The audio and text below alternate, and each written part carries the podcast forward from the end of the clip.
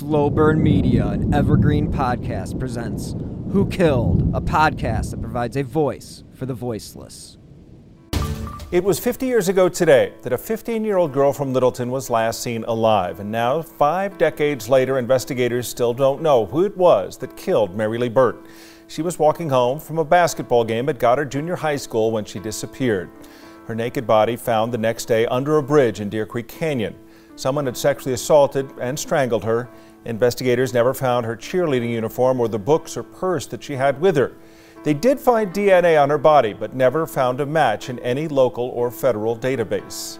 The Arapahoe County Sheriff's Office still is actively investigating this case. 50 years later, they say they still get tips about Burt's death every few years. They want to make it known, though, they're still asking for any information. Call Crime Stoppers. You can do so at the number on your screen. Hello and welcome to this week's episode of Who Killed. I'm your host, Bill Huffman, and this is a Slow Burn Media, Evergreen Podcasts, and Killer Podcast production. How you guys doing these days? Hope you all have been great. I am currently coming off a cold. That's probably why I sound a little odd today. But uh, before we jump into the main subject of this week's episode, I wanted to highlight a couple of cold cases that were recently solved because we all need a little positivity in this genre. And the first case is of a Maryland high school girl's murder that had been solved after half a century. Now, the Maryland suspect is identified as Forrest Clyde Williams III. Now, he had a criminal record, but he died of natural causes in 2018, so there really isn't any justice there. But Pamela Lynn Conyers' parents had reported her missing on October 16, 1970. And the case that we're covering today also occurred in that same year. So the 16 year old didn't return home from running an errand at the mall, and it was four days later that she was found strangled in a wooded, wooded area near Anne Arundel County. Now, the family car she had been driving was found nearby, and again, it was 50 years and this case was cold, the FBI and local police said they found a suspect using the DNA gathered from the crime scene decades ago. So kudos to the people that collected that crime scene information because without that, they would never have been able to identify this suspect. And as I mentioned, that is one Forrest Clyde Williams. Now, the officials said that there was no evidence that Conyers knew Williams, but he did have an arrest for drunk and disorderly conduct and fined for a fishing without a license, which I don't necessarily say would be a justifiable excuse to say somebody could kill somebody, but whatever. Throw it in there if you want. I guess it's on his record. So, uh, FBI agent Tom Sobinski, Soposinski said that we are pleased to deliver a measure of justice for the Conyers families and their loved ones. And he said cases may grow cold and investigators may change, but this proves that law enforcement and victims are never forgotten. So the investigators had ruled out, or have not ruled out, another person could be involved in the murder. However, that means that the case remains open. So again, this was a situation where um, you know, the family was left without any answers. And, you know, the family says, you know, they still mourn her death. They still believe that she's 16, you know, because obviously that's just the way that you always envision somebody. So kudos to those police officers and those investigators for getting that case solved. So again, let's look at another case. And this one is 20 years old. And according to NBC New York, Megan McDonald was 20 when she was killed. Now, she was an Orange County resident, and her body was found in a field in Wallkill in March of 2003. And this is an article by Jennifer Millman and Kiki. I'm going to give it a try. Intersuaven. But uh, yeah, this basically just came out today. So, 42 year old New York man was arrested in the 2003 murder of Megan McDonald. And that case was featured on Dateline right around uh, coming up to the 20th anniversary. Now, the police announced yesterday that Edward Holly of Wawayanda had been charged with second degree murder in McDonald's death. How he would have been in his 20s at the time and said that he had dated her. Quote, I'm definitely not guilty. Now, this is what he said as he was being pushed in his wheelchair from the barracks towards a waiting car. Quote, I loved her with all my heart. Authorities identified Holly as McDonald's former boyfriend and said he had a strong motive for killing her, though they didn't elaborate on that at the afternoon press conference. They say he's already in county jail for violating probation stemming from an October 2021 narcotics arrest. And that's when he, and now he's charged with McDonald's case. Details and the information contained in the warrant and what exactly led investigators to Holly after two decades weren't made clear, but state police say there was no sudden shift. And again, this was a case where you had somebody that was found in a field, and her father was a former New York police detective, which is brutal in all possible ways. And he had actually uh, died uh, before she had gone missing. So that would have been uh, an extremely traumatic thing. And that was something that I think drove a lot of these investigators. And again, you know, the McDonald's family had just started to worry when they didn't hear from her and she didn't show up for work on the 14th of March 2003. And again, this is when they sent out an alert that she needed to be located, she was missing, and there apparently had been a suspect, a second suspect, but that person apparently has died. So, interesting stuff. And it's always good to see cases being solved here and there. And we actually see that a lot more often nowadays with obviously genealogical DNA and what CeCe Moore and a lot of the other forensic genealogists have been doing. It's quite remarkable work.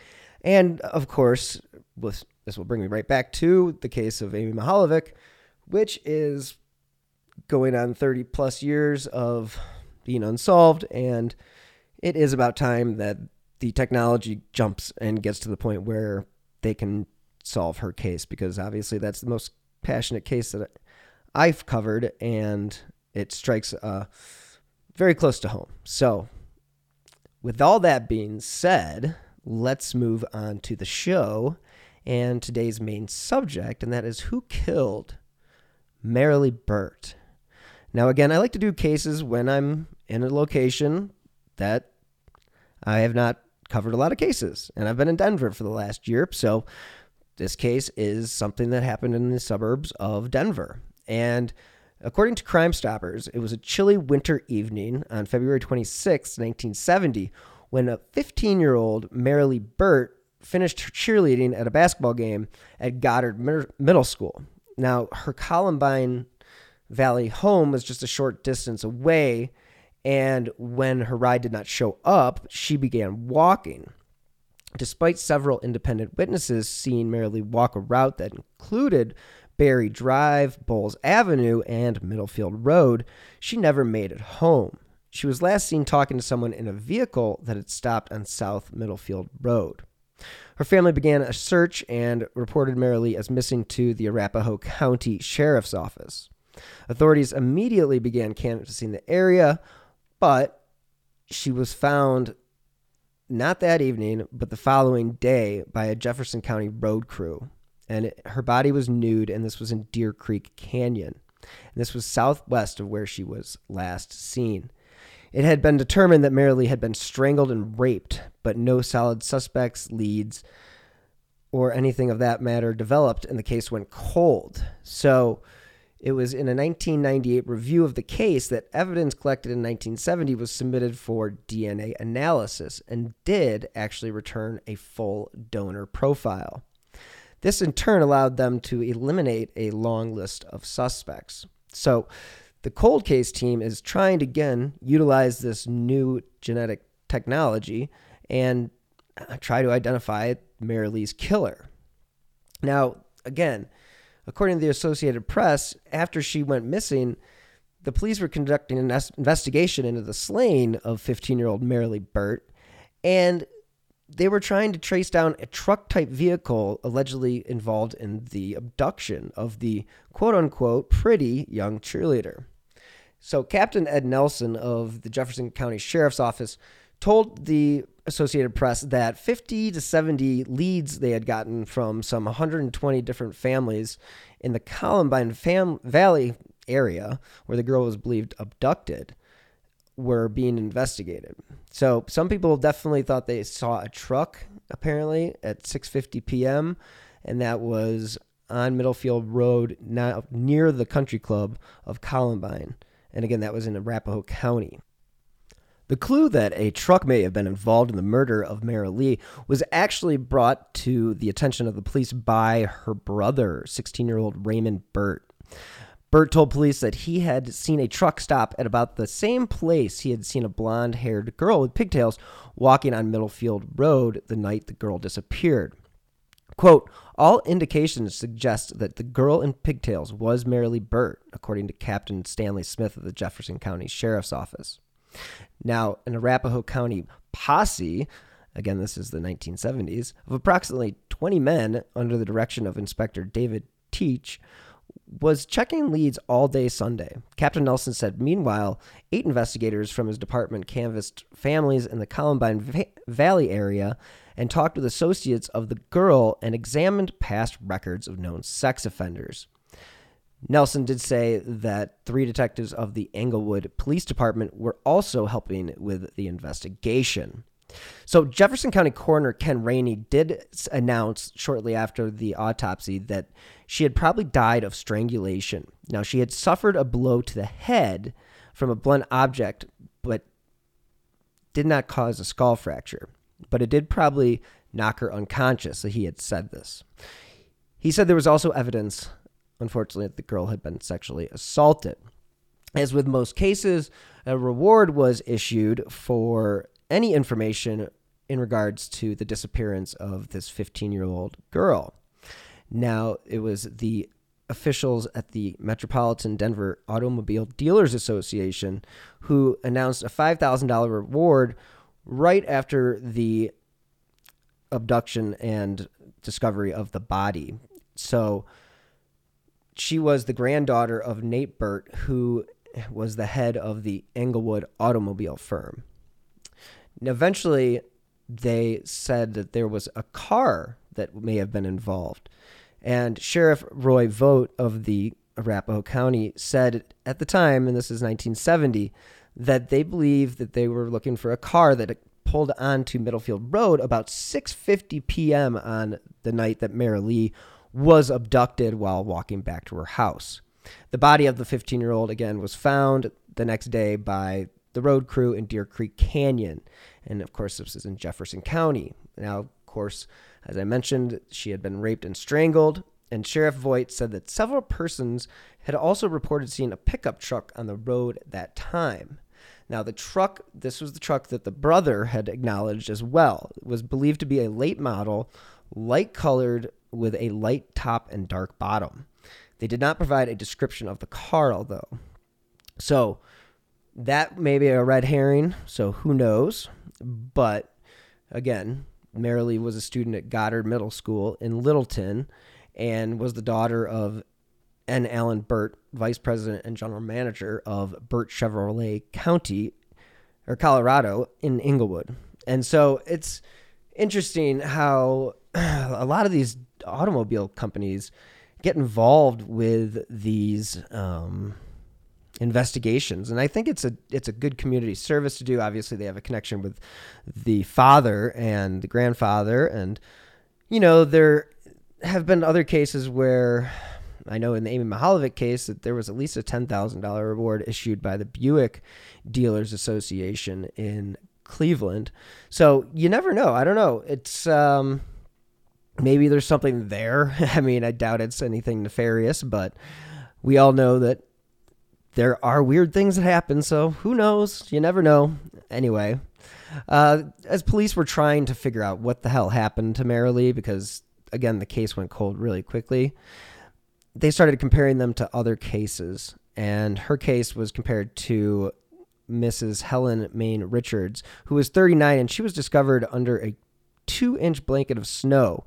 She was apparently a secretary at the psychological psychology department of the University of Denver. Now, the stabbing death of Mrs. Richards, police said, is similar.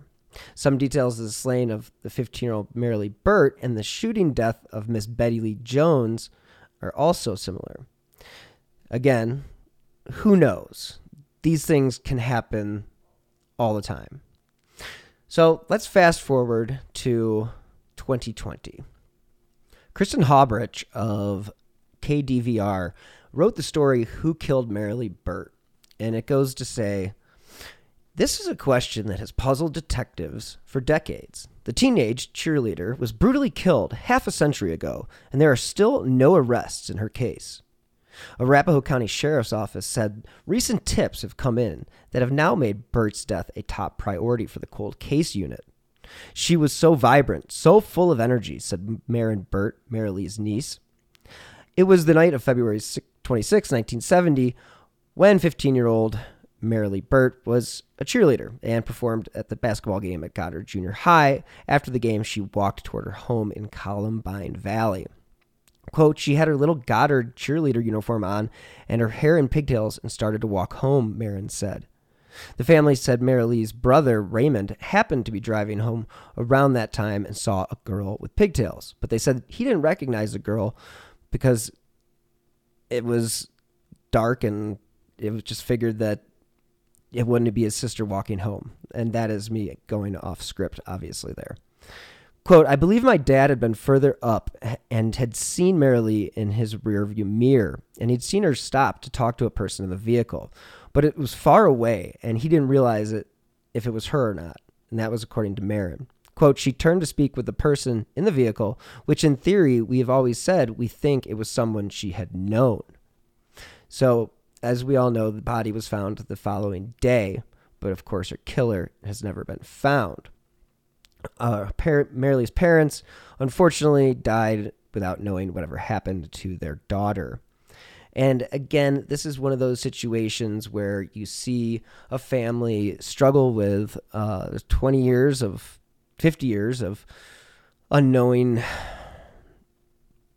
just tragedy. I mean, it's just tragic. And to think that the family had to pass on without knowing who committed this terrible crime is just another tragedy. And that's all I can say about that.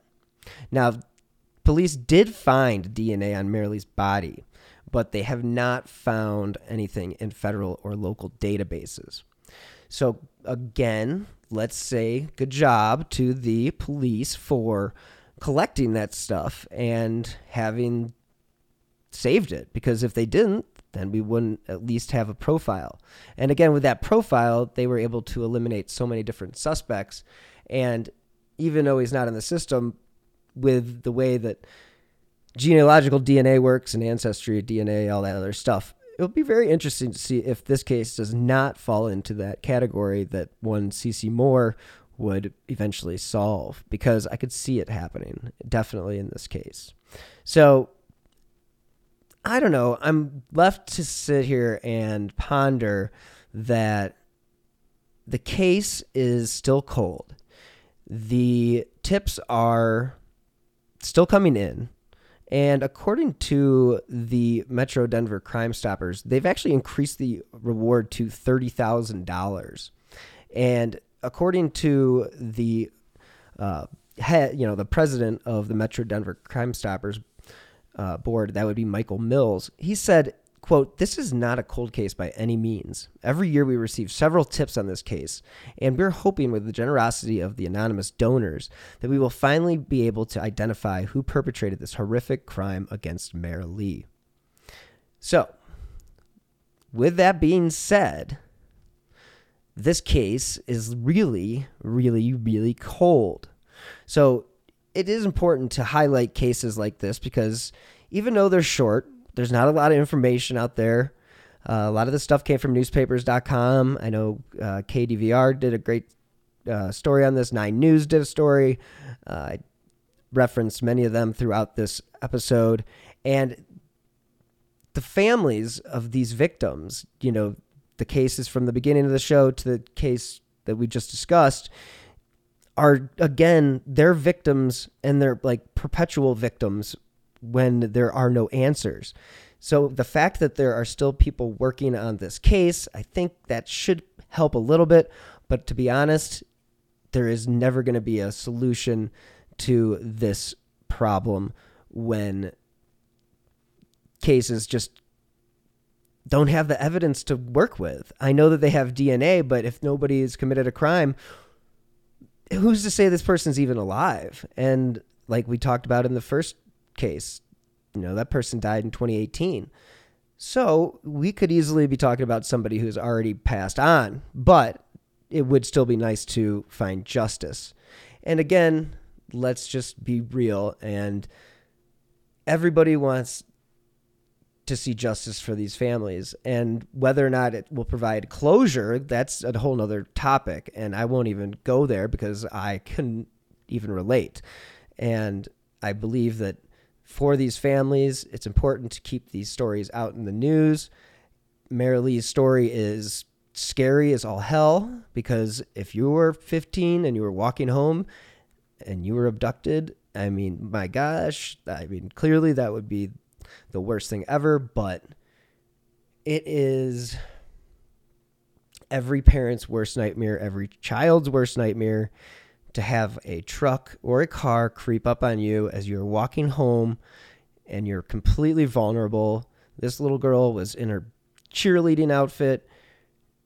I mean, 1970 serial killer era, you know, it was it was the middle of it because the interstates were built people could drive around there were so many things that just made things more i guess easy to commit and the fact that there wasn't the technology that we have today when it comes to dna that people were able to get away with crimes a lot easier. I don't think that that's necessarily a deterrent today but it is something that's interesting to look back upon because sure they had fingerprints back then they had blood typing but that was really it. Maybe a little bit of hair analysis and then they did that all junk science you know with the bite mark analysis. You know that's been debated in court and people don't necessarily believe all that stuff and nor should they because we've seen situations where fingerprints can be doctored uh, we've seen situations where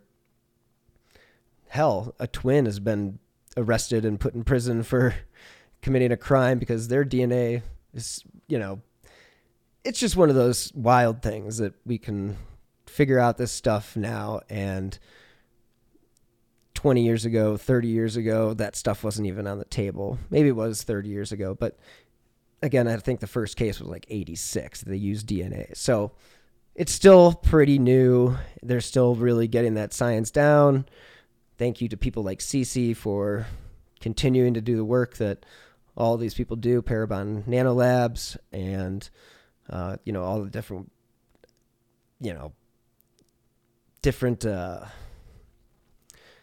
databases out there. Basically, is what I'm trying to get at, and so I think it's very cool that they continue to do the work, and the technology only gets better and better, and we will continue to see more and more cases solved as these cases get reviewed. Because remember, we don't have a bunch of people sitting around reviewing these cold cases.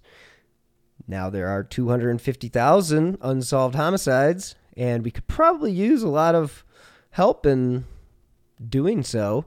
So let's pull back that plan I had about the FBI and, you know, why don't you spend those five years after retirement working in a cold case department? That'd be pretty sweet.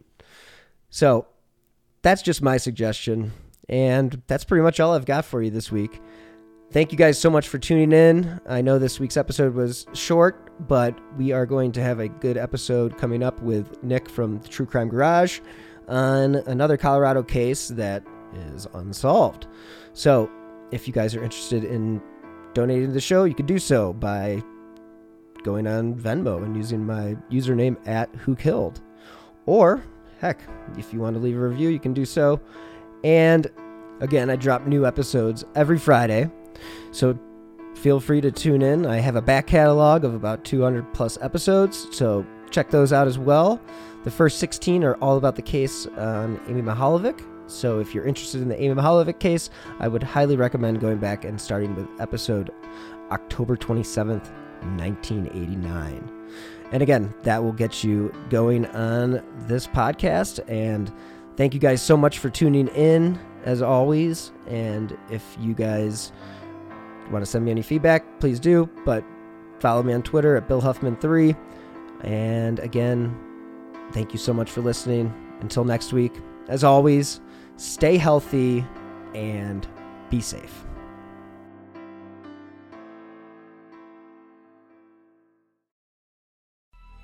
Coming up on 5 Minute News, I'm Anthony Davis. You might think it's partisan because maybe it's critical of one side or the other, but it's not. It's just the truth. And I think that's also something that's kind of unusual for Americans listening to the radio or to podcasts because the news landscape in the States has been so partisan for so many decades. So, Five Minute News is verified, truthful, independent, unbiased, and essential world news daily.